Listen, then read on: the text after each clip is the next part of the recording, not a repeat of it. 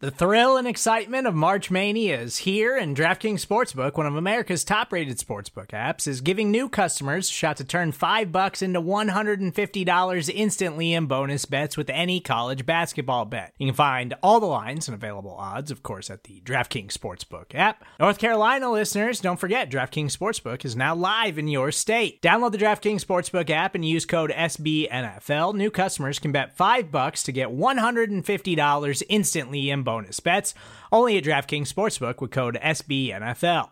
The crown is yours. Gambling problem? Call 1 800 Gambler or in West Virginia, visit www.1800Gambler.net. In New York, call 8778 HOPE NY or text HOPE NY. In Connecticut, help is available for problem gambling. Call 888 789 7777 or visit ccpg.org. Please play responsibly on behalf of Boot Hill Casino and Resort 21 plus age varies by jurisdiction. Void in Ontario. Bonus bets expire 168 hours after issuance. See DKNG.com slash B ball for eligibility, deposit restrictions, terms, and responsible gaming resources.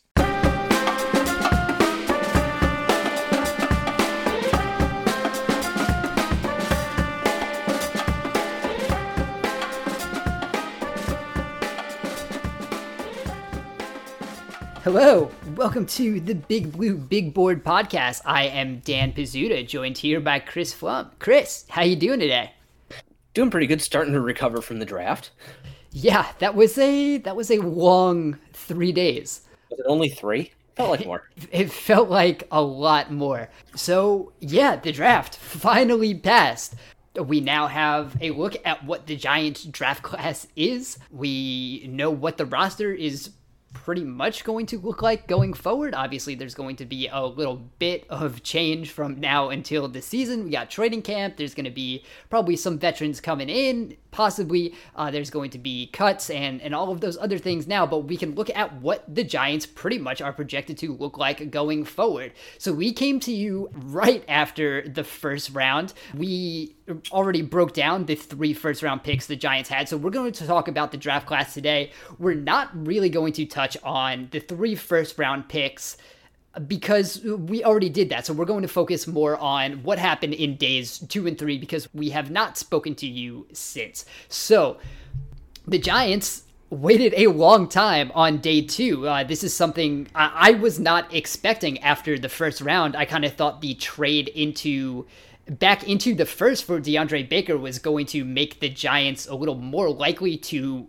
trade up in the third round or uh, maybe even into the second, but they didn't do that. They actually didn't have another trade for the rest of the draft, uh, which was slightly surprising in, in both ways of trading up and trading back. So they didn't pick until 95 in the third round, one of the final picks in the third round. And what they did was selected Oshane Ximines the edge rusher from Old Dominion. He's a guy I had in the one mock I did on Big Blue View, and he's someone I like quite a bit. Not super athletic, which you would like in your edge rushers, but even though he get went to a small school like Old Dominion, he's not someone who who is very raw. He's someone who is very much a refined pass rusher, has a lot of good pass rush moves, and that's how you see him win on tape when it's not always going to be the athleticism, but he has a broad enough toolbox as his pass rushing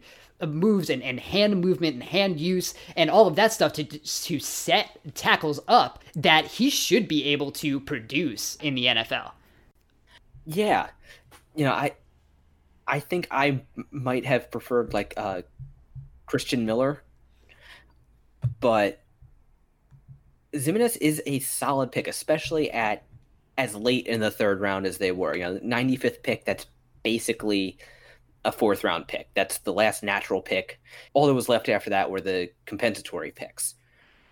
So at that point, getting a guy who can probably step in and contribute, maybe not be an ace pass rusher. He won't be, he probably won't be a patch on Olivier Vernon, but he should be able to contribute. And like you said, he has pretty refined pass rushing skills. Yeah, he has an okay first step. It's not great. There, I saw some kind of wasted motion on tape.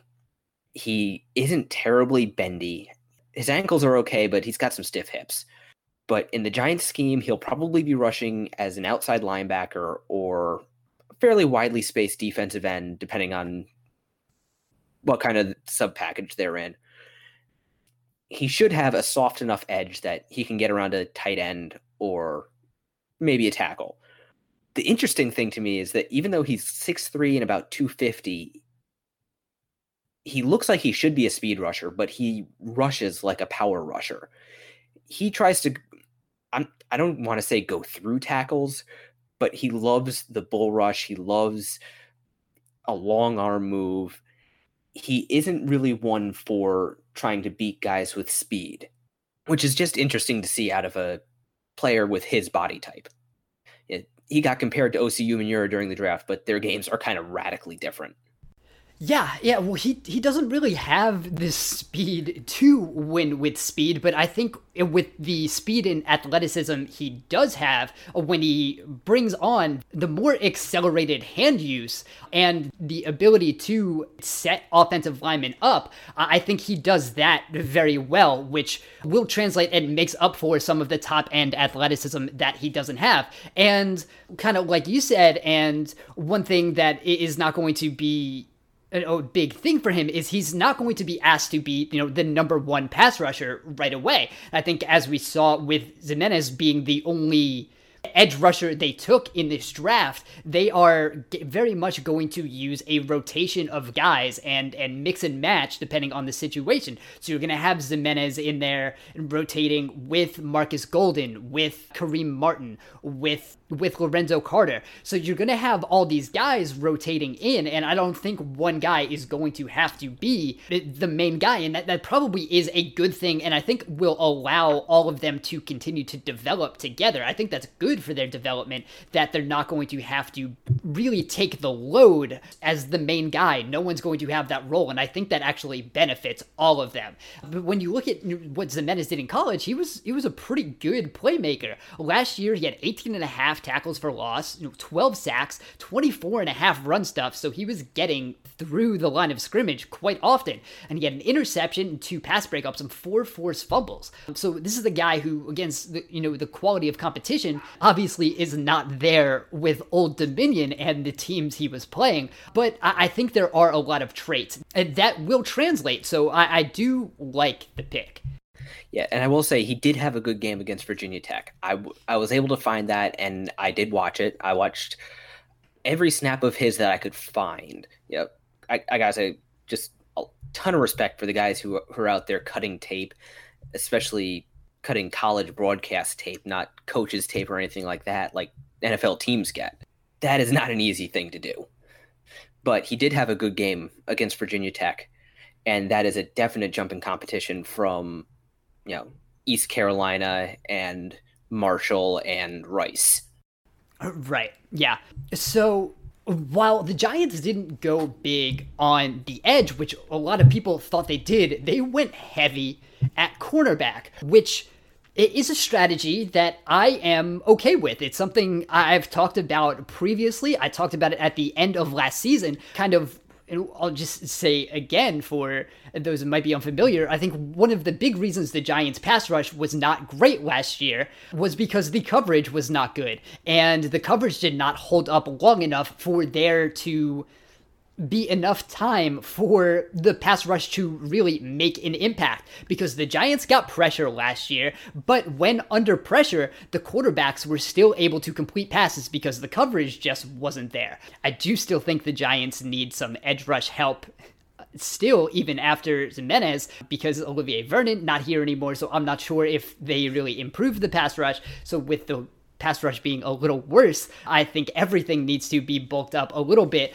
But the Giants went super heavy at corner, and I think that coverage needed a lot of help, and it did. And I think Julian Love is a really good pick at 108th overall in the fourth round. He is someone who was a very good college corner at a big school. Came out of Notre Dame. Julian Love, per Sports Info Solutions, allowed 45 point 9% of his passes to be completed, just 5.3 yards per target last year. And that was on 74 targets. So he's a little small at 5'11, but uh, he's someone who has been able to handle the outside. He can be in the slot. I think he's going to be a versatile piece for this defense. And then you put him in uh, with, you know, Janoris Jenkins is probably going to be on one side. DeAndre Baker is probably going to be worked in as the starter. And then once you get there, you're to have Love able to or rotate in. You still have Grant Haley. You have whatever is there from Sam Beal, and we'll talk about Corey Ballentine in a little bit.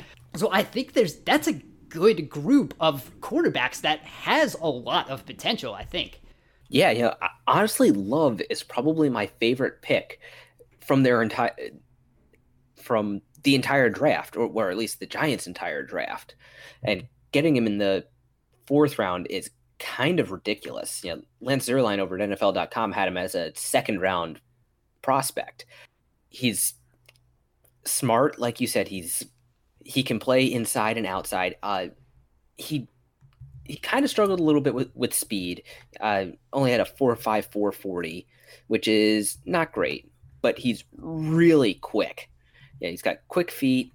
He scored in the 83rd percentile for the three cone drill, so that's really good. So if the Giants play him in the slot, they could probably man him up against almost anyone an offense is going to put there, and he's he'll probably stand a pretty good chance of holding up. He's good at separating the receiver from the ball, so that's a good thing. He's got really good ball skills. So all in all, this this is just it strikes me that this is a steal. Yeah, I don't want to just gloss over the ball skills either. So he only had five interceptions in three years, but 39 passes defense, which is insane. He had 20 in 2017 as a sophomore, and then 16 this past year as a junior. So he can get his hands on the ball. But when we look at you know the role he played at Notre Dame, he was mostly an outside corner. That was about you know three quarters of his snaps were on the outside.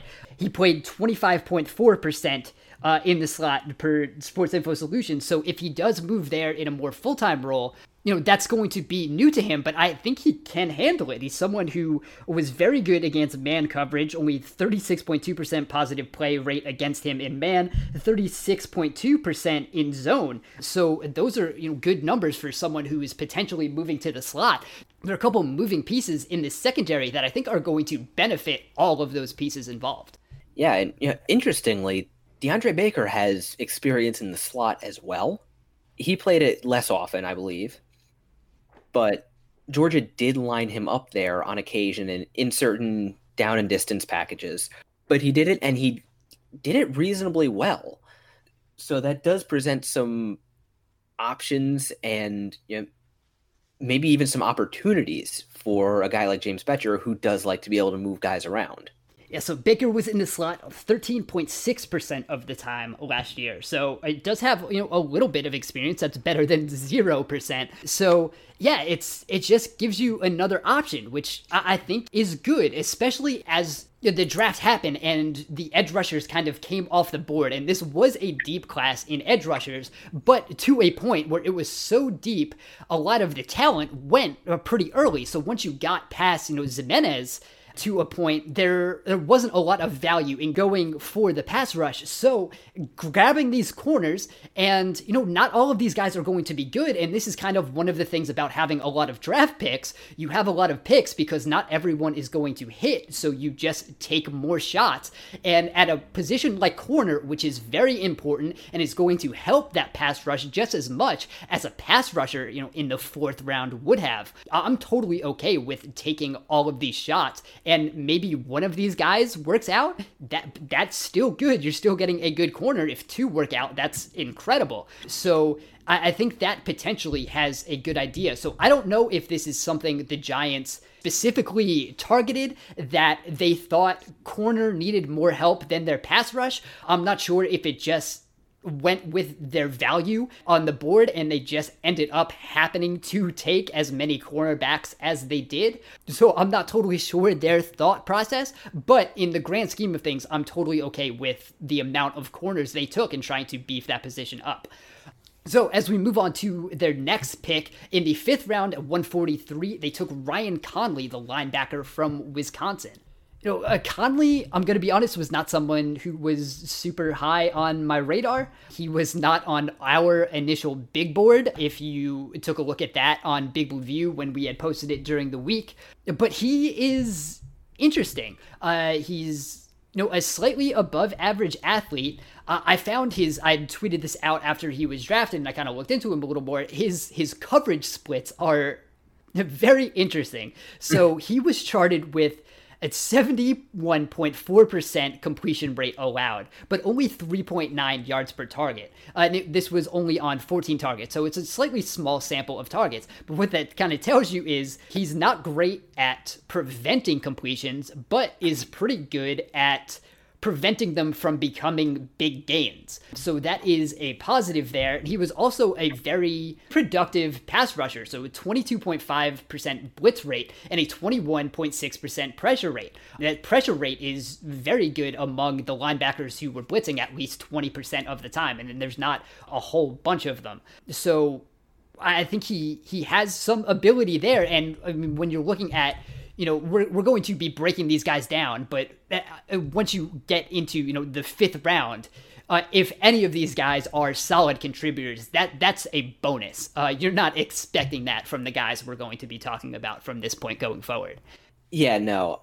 Personally, I I was annoyed by the pick, not because of Connelly. No, I have nothing against him, but I was annoyed because Blake Cashman was still on the board, and I, as I think people should know by now, I'm a big fan of Blake Cashman.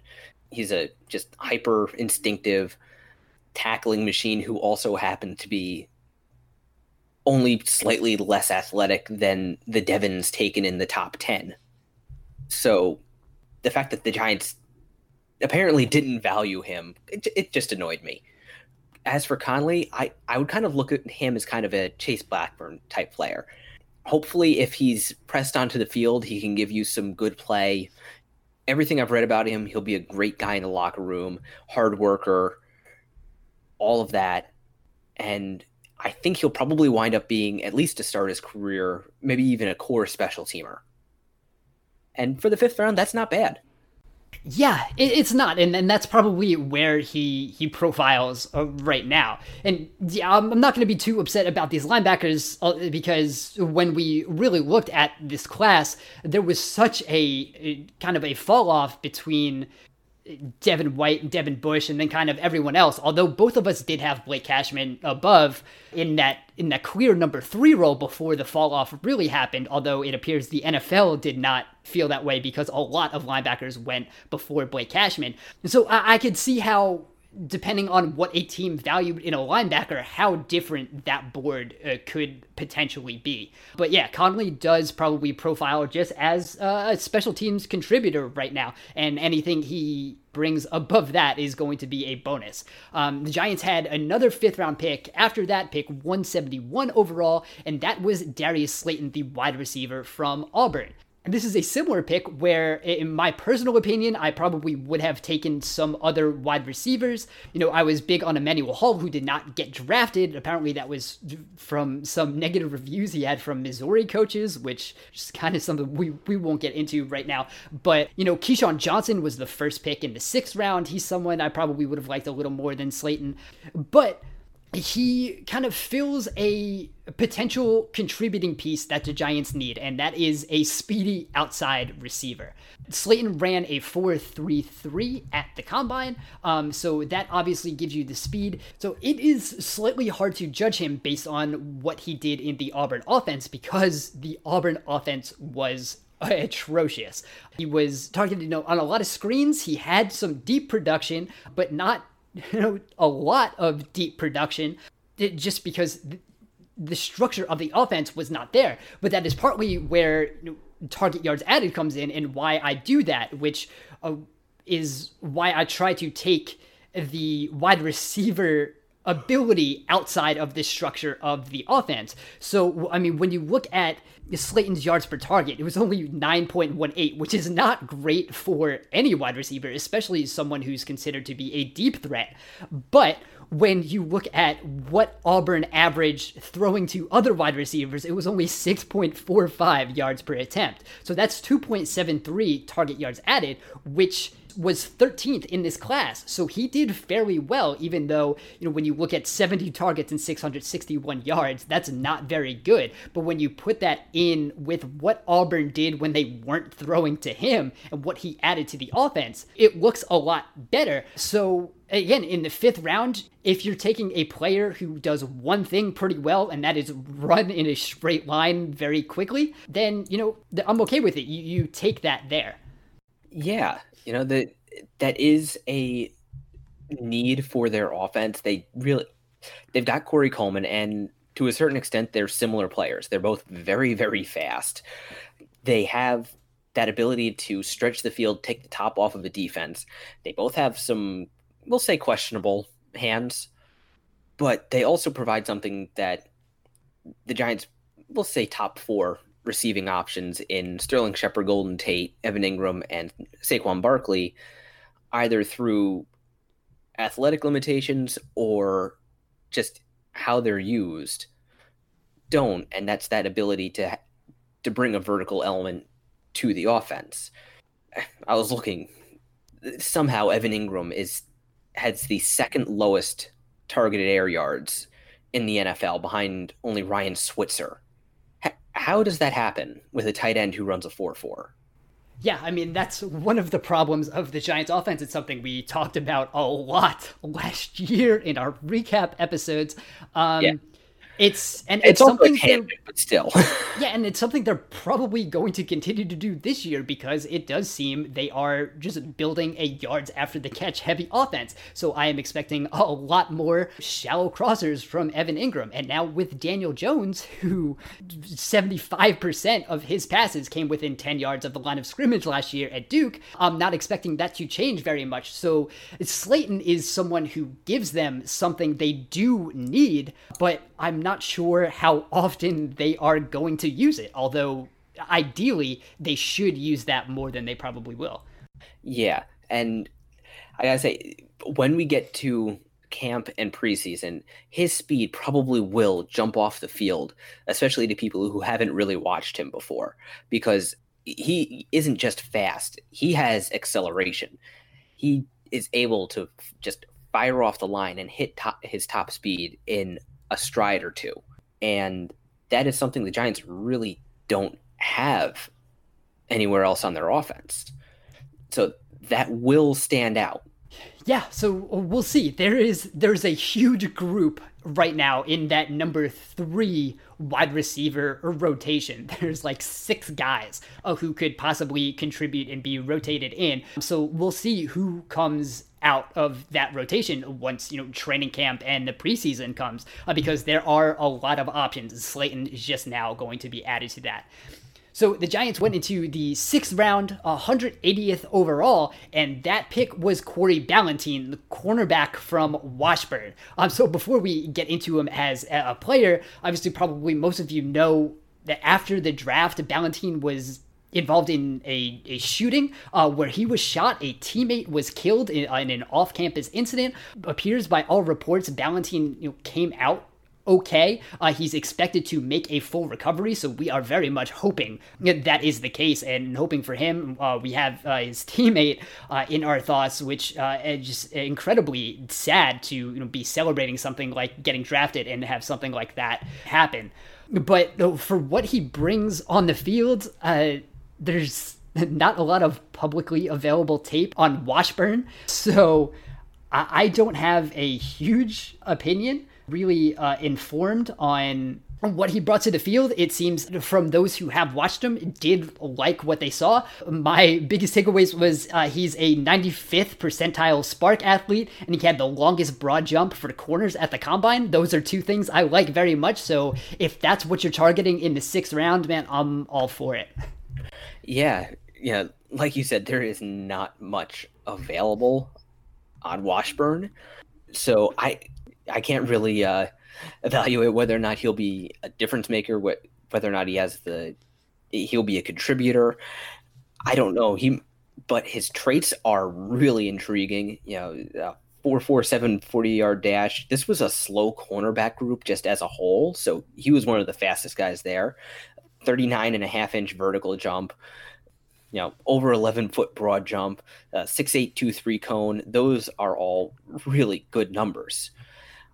I don't know if he will stay at corner or perhaps maybe with a their the Giants' history of wanting a cornerback skill set at free safety and Antoine Bethea's age, maybe they will try to cross train him and eventually transition him to a free safety if he is yet still new enough in his development that he's kind of a lump of clay and not really set at corner, which those kind of traits, and he's got solid size at 5'11, 196. That's fine for a free safety.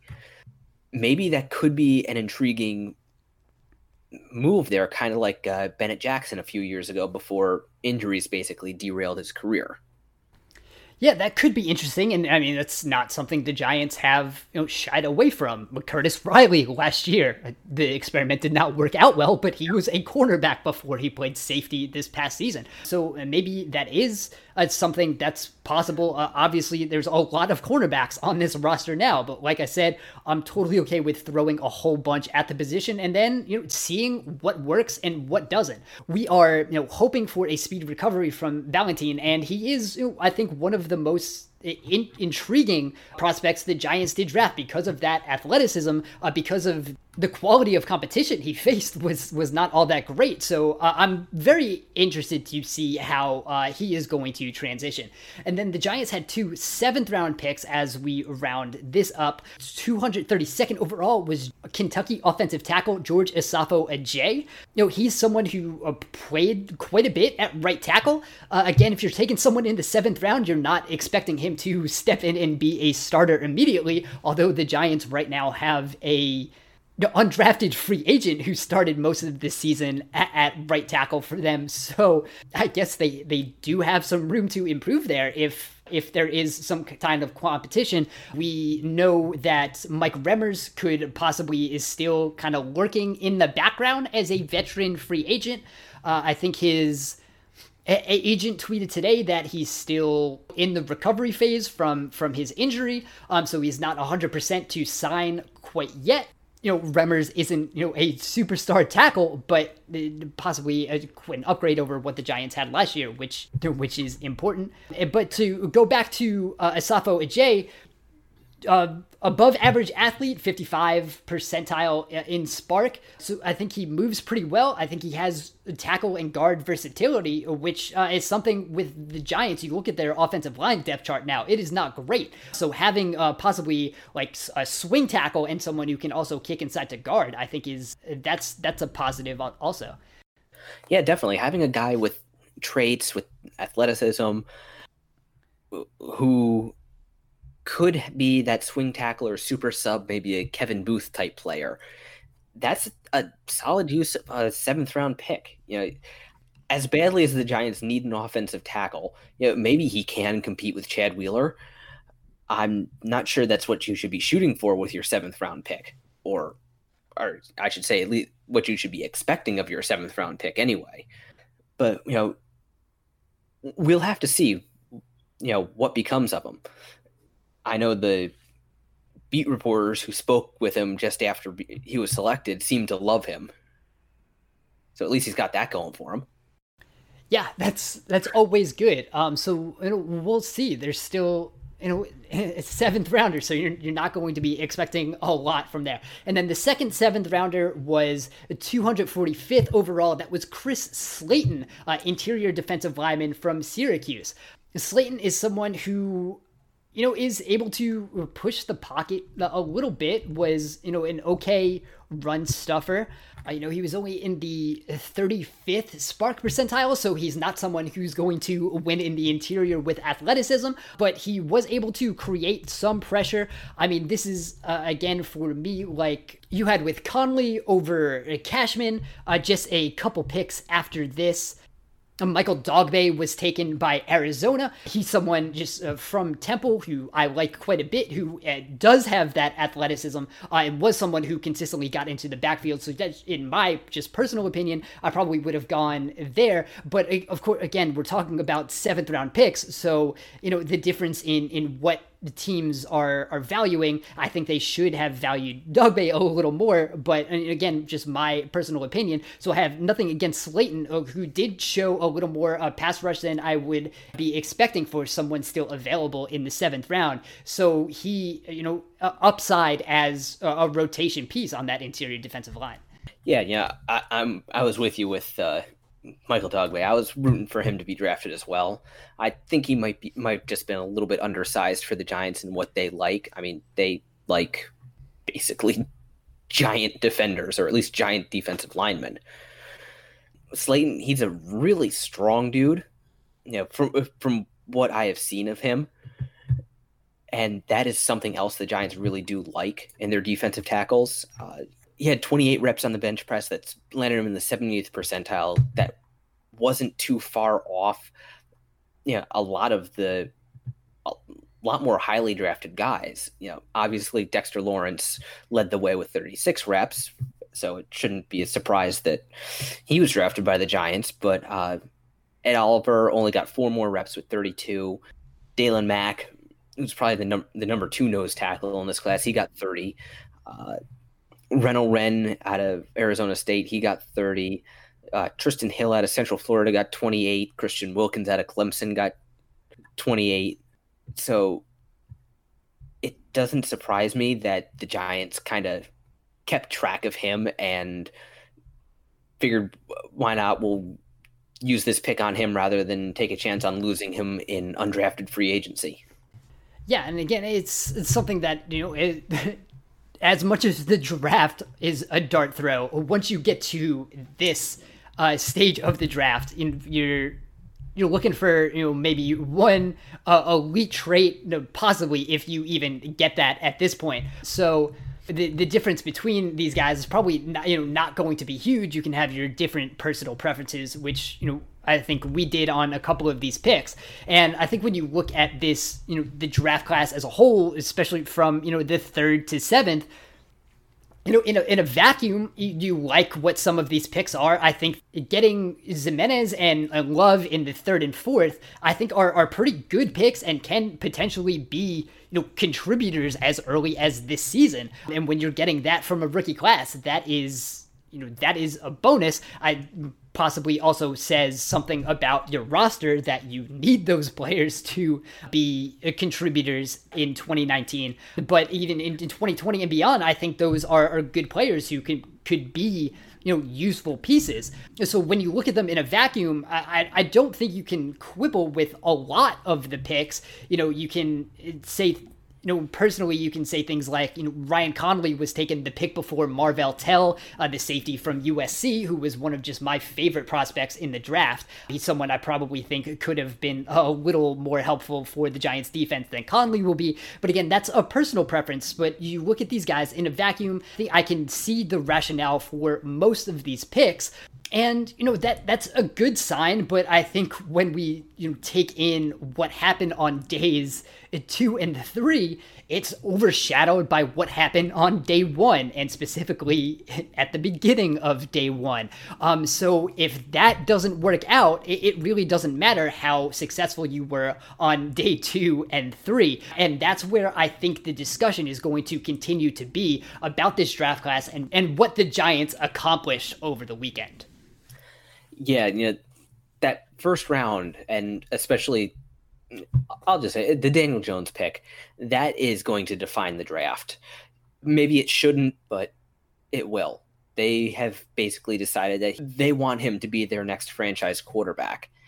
And I think that might even go so far as to define last year's draft as well because of the quarterbacks they passed on there is an awful lot riding on that pick.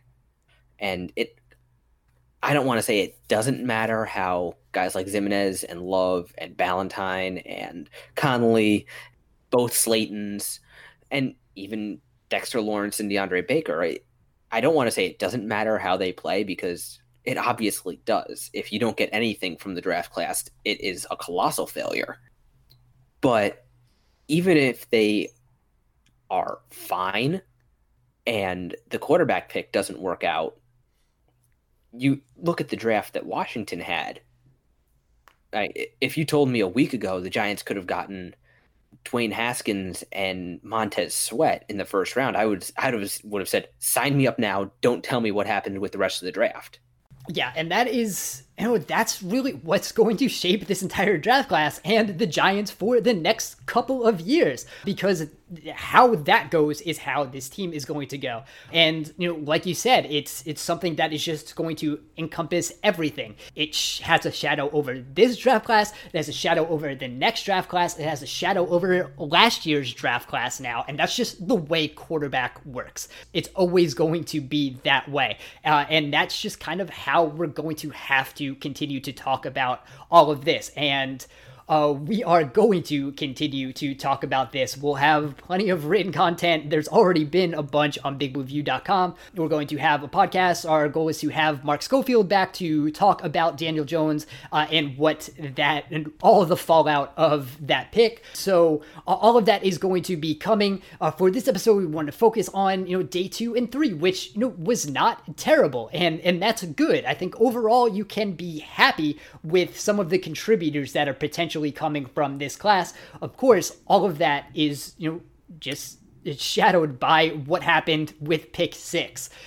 Oh man, I just realized the irony of pick six. Yeah, I was literally cost. just thinking. I hope that's not a phrase we ha- we wind up speaking too often. Yeah, that just hit me as I said it. So fun times. All right, so we're going to end this episode here. You can find our work on bigblueview.com. You can follow Big Blue View on Twitter at Big Blue View. Follow Big Blue View on Instagram at Big underscore Blue underscore View. You can follow me on Twitter at Dan Pizzuta. You can follow Chris on Twitter at Raptor MKII. Thank you guys for listening, and we will talk to you again soon.